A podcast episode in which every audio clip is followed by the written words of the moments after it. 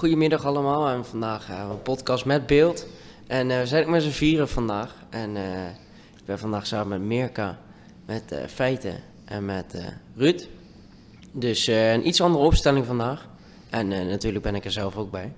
Eh, we gaan aftrappen met hoe wij normaal ook altijd aftrappen. Dus we gaan even een kaartje pakken. Feiten, je mag een kaartje pakken. Oeh, spannend. Eh, en daar staat een unieke vraag op. En die gaan wij alle vier eh, beantwoorden. Dan moet ik wel eventjes een eh, visueel hulpmiddel erbij opzetten. Zal ik hem gewoon voorlezen? Graag. Geef je, oh, dat is een mooie. Geef je eerder te veel of te weinig uit? Zal ik beginnen? Ja. Ehm, ik gaf eerst best wel weinig uit, maar ik geef nu de laatste tijd eigenlijk steeds meer uit en ik verdien steeds minder. Dus het gaat niet echt de goede kant op. Maar ehm, ja, ik, ik kijk wel naar wat ik uitgeef. Ik probeer wel te zorgen dat ik niet zoveel uitgeef. Maar dat, ik sta nooit rond de nul, in ieder geval. Daar, daar zorg ik wel voor. Dus, maar ik geef wel over het algemeen wel steeds meer uit, ja. Ja, ik eh, denk dat het bij mij best meevalt. Ik wil volgend jaar naar Canada, dus eh, daar ben ik flink voor aan het sparen. Eh, dus op een moment valt het wel mee. Er zijn natuurlijk altijd wel dingen waar ik minder aan kan uitgeven. Maar ik wil ook gewoon nog leuk mijn leven kunnen leiden. En nog leuke dingen kunnen doen. Nou, ik geef niet erg veel uit, maar ik merk de afgelopen jaar wel dat alles duurder is geworden. Dus dan geef je indirect wel meer uit dan je aanvankelijk in gedachten had. Ja. Oké. Nou, ik geef eh, zeker nu niet te veel uit. Het is wel een hele mooie vraag, want ik heb een gokverleden. Dus ik heb 23 jaar lang veel te veel uitgegeven. Daar een boel van geleerd. En, eh, dus nu geef ik zeker niet te veel uit. Nou, fijn. Dan hebben we het in ieder geval hiermee afgetrapt. En eh toevallig een vraag die eigenlijk best wel goed bij, eh, bij dit onderwerp past. Eh feiten, stel jezelf even kort voor. Jij bent gokverslaafd geweest. Ja, mijn naam is uh, Feite, Feite Hofman. Ik ben van 1970, dus 52 jaar oud. Of jong, wat je wil. En ik heb van mijn 16e tot mijn 40ste eh, gegokt. Nou, uiteindelijk echt gecrashed, zeg maar, als, als gokverslaafde, met mijn gokverslaving. En eh, toen in behandeling geweest, ook bij de Iriszorg. En uiteindelijk bij de Anonieme Gokkers, de stichting Anonieme Gokkers. Dus dat zijn zelfhulpgroepen van gokverslaafde mensen. Daar bleek ook een groep in Arnhem te zijn. En eh, ja, daar vond ik een warm eh, onderdak. En die groep die begeleid ik nog steeds. En ik ben nu ook voorzitter van dezelfde stichting. En daarnaast doe ik veel aan voorlichting over eh, verslaving, over gokverslaving speciaal. En train ik ook notabene casino-medewerkers in het herkennen van mogelijk probleem gokverslaafd gedrag. En dan moeten zij daarop ingrijpen. Dus dat is dan eigenlijk wat ik nu doe. Hoe is dat ooit begonnen? Oh, dat was eigenlijk eh, toen ik... eh, ik woonde toen in Emmen, in, eh, in Drenthe. En eh, ik deed daar eh, het VWO. En ik ging op vrijdagmiddag altijd met mijn klasgenoten naar een kroeg. Zoals 16-jarige mensen dat doen. De kroeg zag er iets anders uit toen dan eh, nu. Als je binnenkwam, de, de rook sloeg al om je ogen, zeg maar. Want iedereen rookte, dus dat ging ik ook doen. En daar gingen wij vooral biljarten. En daar stonden twee gokkasten erachter. En ja, een keer iemand zien, wonnen, zien winnen. En toen dacht ik, oh, dat kan ik ook. En toen ben ik dat gaan proberen en zo langzamerhand daar, erin geslopen. Ja, eh, was het dan gewoon één keer erachter gaan zitten en dan denken van, hmm, het- ik vind het wel leuk en dan ga je het steeds uitbreiden? Of, of was het constant diezelfde gokkast in het begin? Ja, in het begin was het wel vooral speciaal juist die ene. En toen ik daar voor het eerst iets in, in gooide, won ik ook direct. En dat was wel een van de factoren die het maakt dat je het vaker wil proberen. En zeker na mijn eerste grote win. ja, toen leek het al of heel emmen vol stond met gokautomaten. Dus toen ben ik ook andere gaan proberen. En uiteindelijk eh, zelfstandig wonen in Groningen. Toen liep het gewoon helemaal uit de hand. En je begon dus al eigenlijk als minderjarige en daar was dus geen toezicht ook op. Nee, maar we hebben het over 1986, hè. Dus toen, eh, toen kon je ook gewoon bier kopen zonder dat je eh, ID hoefde te laten te zien. Dat was wel een andere tijd. Maar dat klopt, ja, er was toen geen, eh, geen toezicht. En tegenwoordig als je ook een gokhal binnen moet lopen, hè, bijvoorbeeld een van de gokhallen hier in Arnhem, dan moet je ook met je ID naar binnen en dan checken ze op zijn minst of je 18 bent of ouder. Ja. En dat was toen niet. Eh, want je hebt natuurlijk verschillende soorten gokken eigenlijk. Je hebt nu ook het online gokken. Ehm, is het bij jou echt voornamelijk die gokkasten geweest? Of heb je daarna ook nog andere dingen die je veel deed? Nee, eh, het waren voor mij vooral zeker in het begin gokkasten in gokhallen, zeg maar. En daarna werd het ook eh, roulette spelen in Holland Casino, aan de, echt aan, aan de tafel. En online heb ik nooit, nooit gegokt, gelukkig niet. Maar ik merk wel, doordat ik die groep ook nog steeds begeleid, dat dat, ja, dat, dat is natuurlijk wat mensen tegenwoordig meer doen. Logisch, want eh, zeker jongeren, die zitten natuurlijk, eh, ja, het internet is overal. Ja, dus ik zeg wel eens eh 17 miljoen eh, inwoners, hè, of 18 miljoen. 18 miljoen mobiele telefoons, dat zijn ook 18 miljoen potentiële online casino's. Dus het is nu echt overal. En op welk moment viel het kwartje dat je niet meer zonder gokken kon? Nou, viel het kwartje is een hele leuke eh, woordspeling natuurlijk hè, in deze. Ehm, ja, ik had het wel denk ik al vrij snel in de gaten. Denk ik, op mijn twintigste wist ik wel dat ik een probleem had. Het woord gokverslaving had nog nooit iemand van gehoord. Tenminste, ik niet toen. Maar ik had toen wel in de gaten. Ik, het lijkt wel of ik niet zonder kan. Eh, uiteindelijk werd dat ja steeds meer en meer. Eh, en toen ja, wist ik het wel echt dat ik een, een probleem had. En dan hoop je uiteindelijk, want je maakt ook steeds meer schulden. Je hoopt dat je dan ooit een keer zo'n klapper maakt dat je alles in één keer schoon kan poetsen, weg kan vegen. En dat dan ook maar niemand het gemerkt heeft. Maar dat moment, dat, dat kwam niet. En hoeveel ti- tijd spendeerde je eraan en, en, en geld in het begin? En liep dat heel snel op? Ja, in het begin eh, was het denk ik nog wat minder. Eh, op het eind uiteindelijk, toen ik via wat omzwerving in Groningen, toen ik ben in Rotterdam gaan werken, daar heb ik mijn vrouw leren kennen en uiteindelijk zijn we naar Arnhem verhuisd. En daar ben ik toen ook met het geld van mijn werkgever gaan spelen. Ja, dat was een, eh, een grote bron, zeg maar, van, eh, van geld die ik daarvoor kon gebruiken. Dus toen werd het ook echt meer. Ja, heftig. En vaak sessies van, ja, ze- ik weet niet, twee uur, drie uur achter elkaar. Of je was twee uur, drie uur van plan, maar dan werden het er vijf of zes. Dus het wisselde. Wisselde sterk, ja. Hoeveel gingen dan zo per dag zo wat uit? Was dat, eh, oh, er zal natuurlijk wel wat verschillen ga ik uit, maar zijn dat hele hoge bedragen? Of? Ja, dat, dat, eh, dat wisselde. Het was soms ook niet, eh, het was ook niet echt elke dag hoor. Maar soms was het wel eh, twee keer in de week. Of dan inderdaad een serie van, dagen wel achter elkaar, maar dan alsmaar een uur. De bedragen, ja, dat ging van... soms won je natuurlijk ook nog wel eens wat. Ja, dat, dat, kon gaan van, van, van 200, 300 tot, tot 1500, 2000 euro per keer. Want hoe ben je dan, zeg maar, zo'n gok als hoeveel, was zo'n als vroeger? Hoeveel moest je daarin doen per keer, zeg maar? Ehm, eh, toen was het één draai op, met Ja? rol op de knop kostte 25 cent. Toen nog in, in het gulden tijdperk en nu is dat 20 eurocent. Dus ja, 20 eurocent en dat duurt dan 2,3 seconden en dan doe je weer en dan is het weer 20 eurocent. En Maar- hoeveel kon je ja. daar dan mee winnen als jackpot? Eh, dat hangt een beetje vanaf. De standaard was een beetje de, de prijs 200 eh, punten, dat is, eh, dat is zeg maar 40 euro.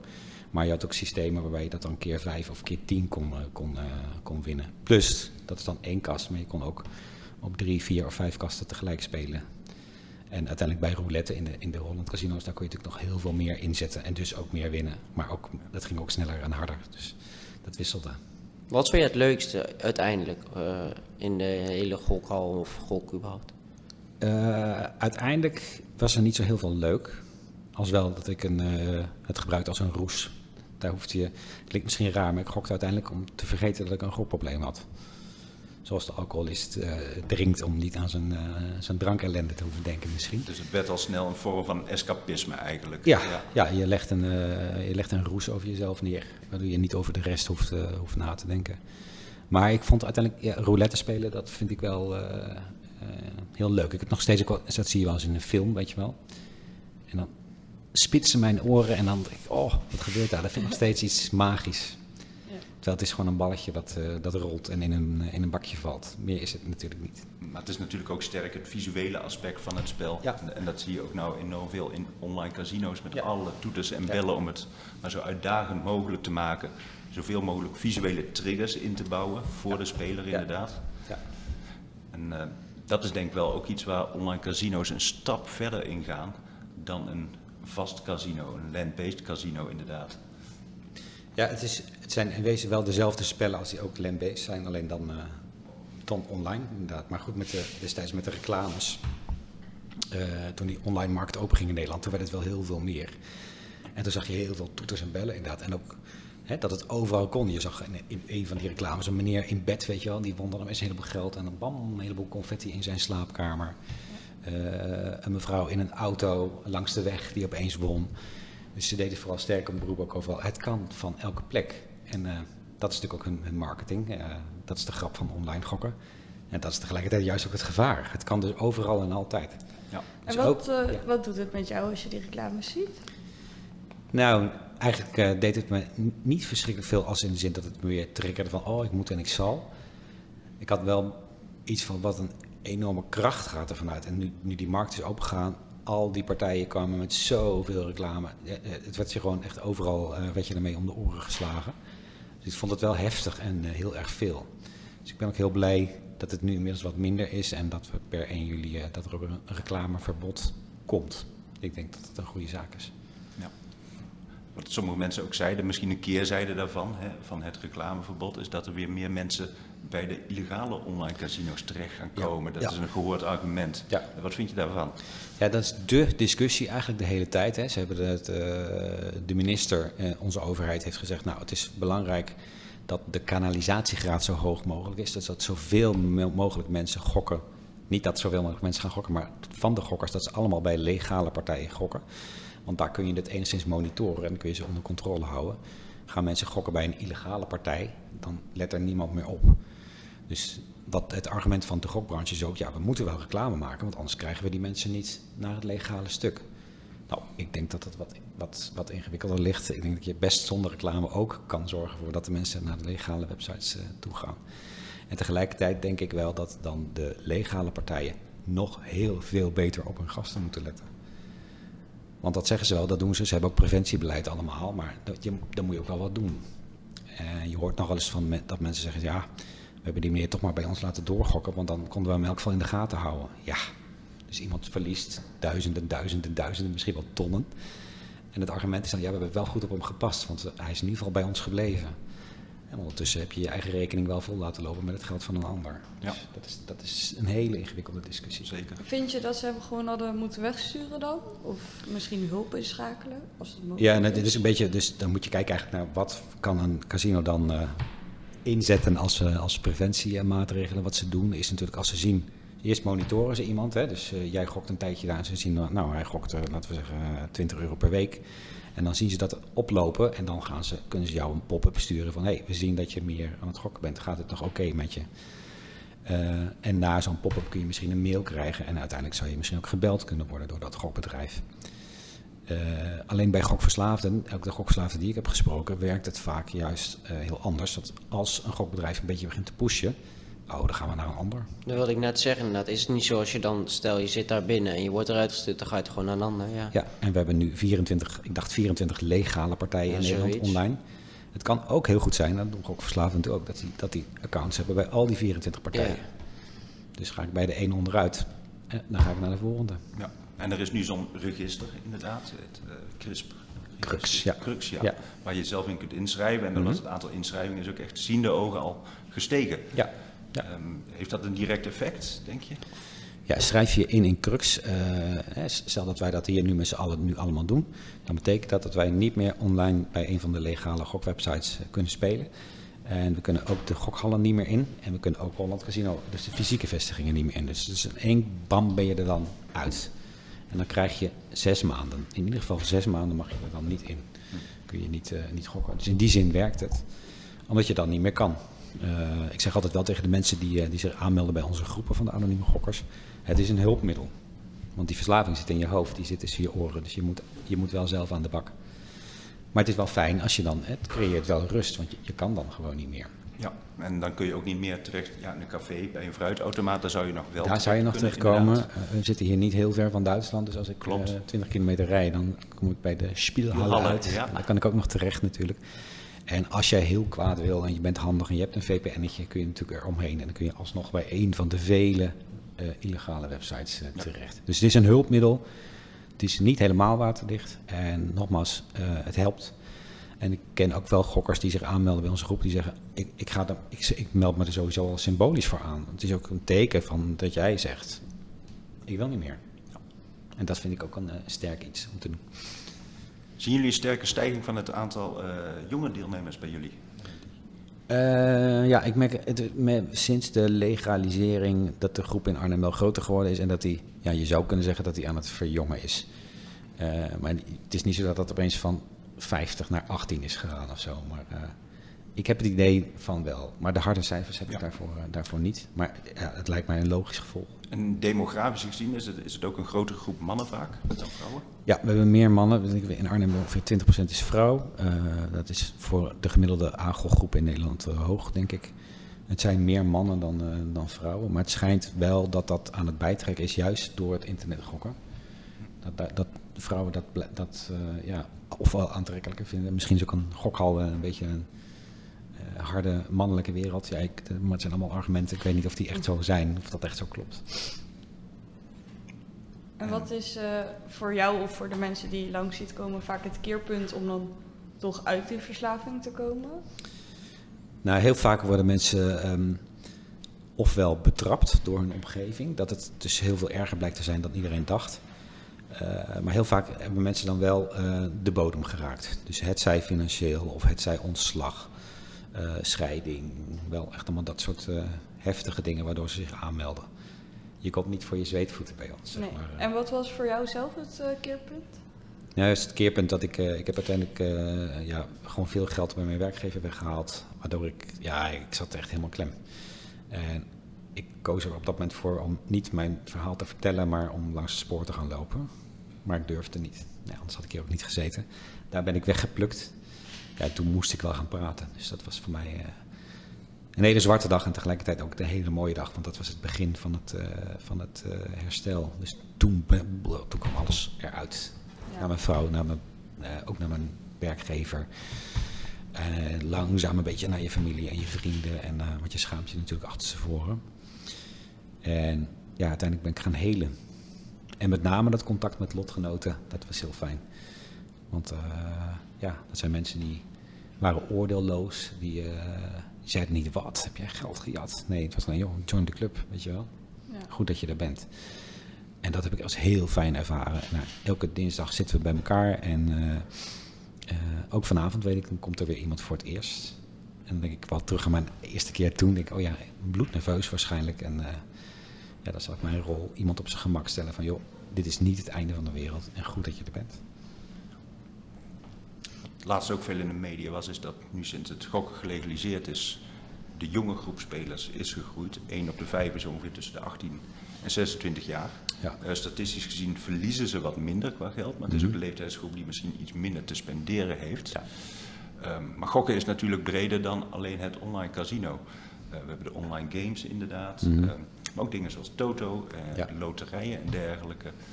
Ehm, ja, zie jij daar ook nog een verschuiving in plaatsvinden eh, op dat gebied? Ik denk dat wij in de groepen merken, de mensen die in de problemen komen, is eh, hoofdzakelijk casino spelen, eh, blackjack, poker, maar ook sportweddenschappen. En sportweddenschappen hoort misschien ook wat, wat meer bij, de, bij een wat jongere populatie. Of de mix van alles, die heb je natuurlijk ook gewoon. Loterijen wat minder. Loterijen zijn ook wat minder verslavend dan gokkasten of sportweddenschappen, omdat de tijd tussen inzet en uitkomst die is gewoon veel groter. Hè? Als ik eh, meedoe met de staatsloterij, dan moet ik wachten tot de tiende van de volgende maand voordat ik weet of ik wat gewonnen heb. Ja, het is niet zo dat als ik nu een staatslot koop, dat ik dan zenuwachtig rondjes aan het rennen. Oh, zou ik hem hebben of zou ik hem niet hebben? Waarschijnlijk hangt hij op zo'n magneetje aan de koelkast. En misschien vergeet ik zelfs wel dat ik een lot had. En bij een gokautomaat weet je binnen drie seconden of je prijs hebt. Dat gaat veel en veel harder. En sportwedstrijden zijn over de hele wereld. Dus eh, ik, ja, ik ken ook wel mensen, weet je wel, die hebben dan ingezet op de eredivisie. Nou, die, eh, die ligt nu stil. Ja, dan gaan ze dus naar de, de tweede divisie onderbond India. Gaan ze daar op, op gokwedstrijden spelen. Zelfs tijdens corona, toen was er één sportwedstrijd die alsmaar doorging. Dat was, ik dacht, een paardenrace in Finland. Die kreeg toen bizar veel eh quoteringen en aanmeldingen. Want dat was het enige op de wereld waar je nog op kon gokken, zeg maar. Dus vanaf de hele wereld gingen ze op die wedstrijd gokken. En natuurlijk het illegale netwerk wat er eigenlijk nog achter zit en steeds gaande is. Ja. Eh, bijvoorbeeld, er wordt ook heel veel gegokt met crypto's. Ja. En er wordt gegokt op computergames. Ja. Als je kijkt eh, bijvoorbeeld Zuid-Korea, daar, daar vinden matches plaats met meer toeschouwers dan de gemiddelde voetbalwedstrijd. Ja. En er gaat enorm veel geld in om. En ik denk ook wel dat het ervoor zorgt dat heel veel jongeren een hele anonieme manier Ja. kunnen gokken Ja. tegenwoordig. Ja. Elkaars account gebruiken of een anonieme Paysafe-card of iets dergelijks gebruiken. Want casino's die gooien alle deuren open qua betalingsmogelijkheden. Ja. Dus ook grotendeels anoniem. Eh, vind je dat het ook verder aan banden gelegd moet gaan worden? Of Ja, zijn daar die- opties voor? Die, eh, dat, ik denk dat het heel belangrijk is dat, die, dat de illegale markt ook eh, ja, aangepakt wordt. Of dat, je, dat dat heel goed in de gaten gehouden wordt en, en bestraft. Dus ik ben absoluut voor een legaal eh, spelaanbod. Dat is, dat is zeker veiliger dan een illegaal eh, aanbod, inderdaad. Maar ja, het bloed kruipt ook een beetje waar het niet gaan kan. Hè? Mensen, eh, gokken is zo oud als de mensheid. Dus mensen, ik ben ook niet tegen het fenomeen. Mensen zullen dat altijd blijven doen. Tot, ja, ik ken ook gokkers die gokten op weerberichten. Zei ze altijd, ja, ik, het, het, het liefst gokte ik op weerberichten in de woestijn, want dat was redelijk voorspelbaar, zeg maar. Dat is een beetje een flauwe grap. Maar, eh, dus ja, weet je, dat, dat, blijft en dat zal ook altijd bestaan. En een deel van de mensen kan daar niet mee overweg. Dat, dat zal ook al, waarschijnlijk altijd eh, blijven bestaan. Is het niet zo dat je merkt dat bijvoorbeeld heel veel jongeren elkaar aansteken? Want als er bijvoorbeeld één iemand zegt van ja, hey, ik heb op Toto op de- die wedstrijd ingezet en, eh, of op die wedstrijd ingezet. Denk je van hé, hey, misschien moet ik dat ook eens gaan doen. Ja, ik denk zeker dat met voetbalwedstrijden en dan is eh, dingen als eh, groepsdruk, eh, een groepje onder elkaar, eentje die een keer een paar tientjes of misschien 100 euro wint, ja, dan, dan word je natuurlijk geïnteresseerd. Dat is logisch. Dat is niet anders dan het gedrag dat ik destijds had bij die, in, in die kroeg. Dus ja, dat, ik denk dat dat ook normaal gedrag is. Dus ik denk, het antwoord op die vraag zou misschien zijn voorlichting. Gewoon vertel het maar gewoon in klassen. Niet om het te verbieden, maar dit, dit bestaat. En als je weet wat het principe is erachter, namelijk dat eh, het gokbedrijf uiteindelijk altijd zal winnen, ja, misschien dat dat helpt, zo, dat soort informatie. Waar, waar moet je dat vertellen? Moet je dat al op basisscholen vertellen? Eh, moet je dat op middelbare scholen vertellen? Moet je dat op mbo's vertellen? Moet je dat op alle drie vertellen? Wat ik zijn- denk middelbare scholen, mbo's is een hele goede, hbo's eh, en zelfs misschien wel eerstejaars universiteiten. Kijk, vanaf 18 jaar mag je gokken in Nederland. Ja, dan zou het goed zijn misschien om daar eh, op 16-jarige leeftijd mee te beginnen. Ja. ja, je ziet wel al dat het ook heel jong begint, al is het dan niet via online, maar dan gewoon met eh, kaartspelletjes onder elkaar vaak ook al. Ja, ja. Dat het heel jong begint. Ja, dat is ook, ja. En daar kun je het dan een beetje aan zien. Wel, van, hè, soms, eh, de manier waarop zeg maar, wij spreken kinderen met Pokémon-kaarten opgaan. Dus kun je soms wel een beetje zien oh, die, dat zou wel eens een, iemand kunnen worden die gokken heel interessant vindt.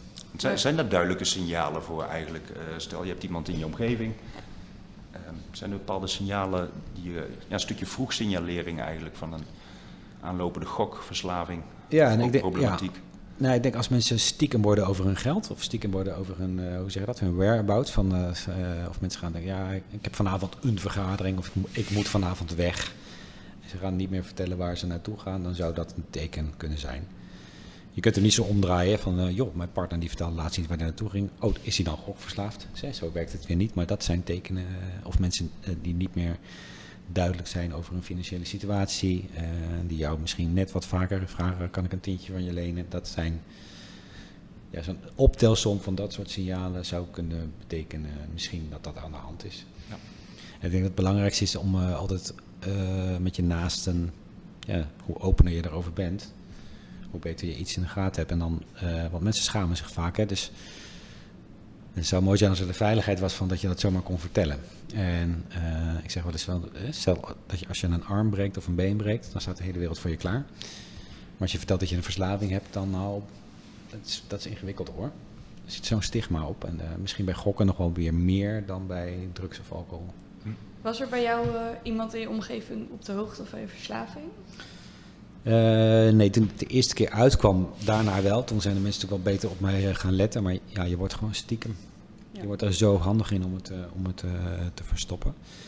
En nadat het de eerste keer bij mij was uitgekomen, toen lukte het ook een aantal maanden vervolgens om dat dan, dan niet te doen. Maar toen daarna weer misging, ja, ik, ik, in plaats van dat ik dan deed, dat ik juist om hulp ging vragen van jongens, het lukt me niet. Toen dacht ik dacht juist van, ik ga dat niet nog een keer doen. Ik ben al een keer op mijn bek gegaan. Dus het, bij mij werkte dat niet, maar misschien werkt het bij anderen weer wel. Had je verstop in je die dat? tijd dan ook echt gokkersvrienden of was het echt een heel echt een solo iets? Compleet solo. Oké. Helemaal alleen. Ik wilde ook vooral, zeker uiteindelijk toen ik eh, in het onderwijs werkte en directeur van een basisschool was, ik wou niet ontdekt worden. Dus ik deed vooral alles om niet op te vallen.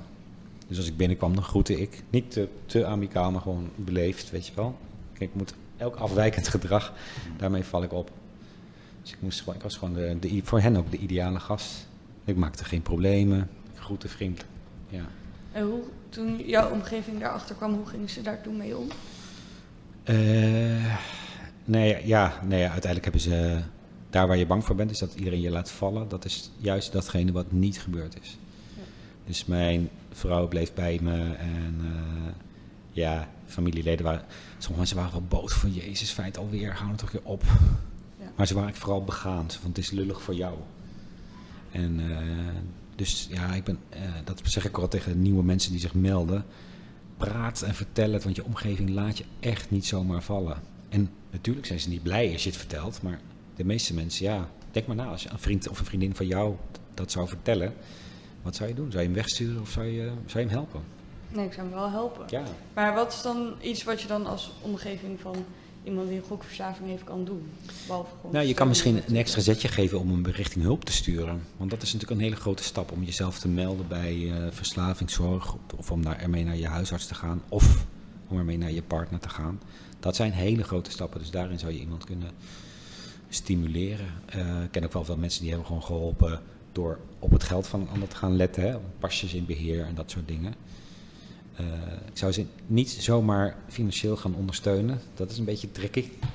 Ja. Want eh, ja, dat is toch een beetje. Geld is, is het middel van de gokverslaafde natuurlijk. Ja.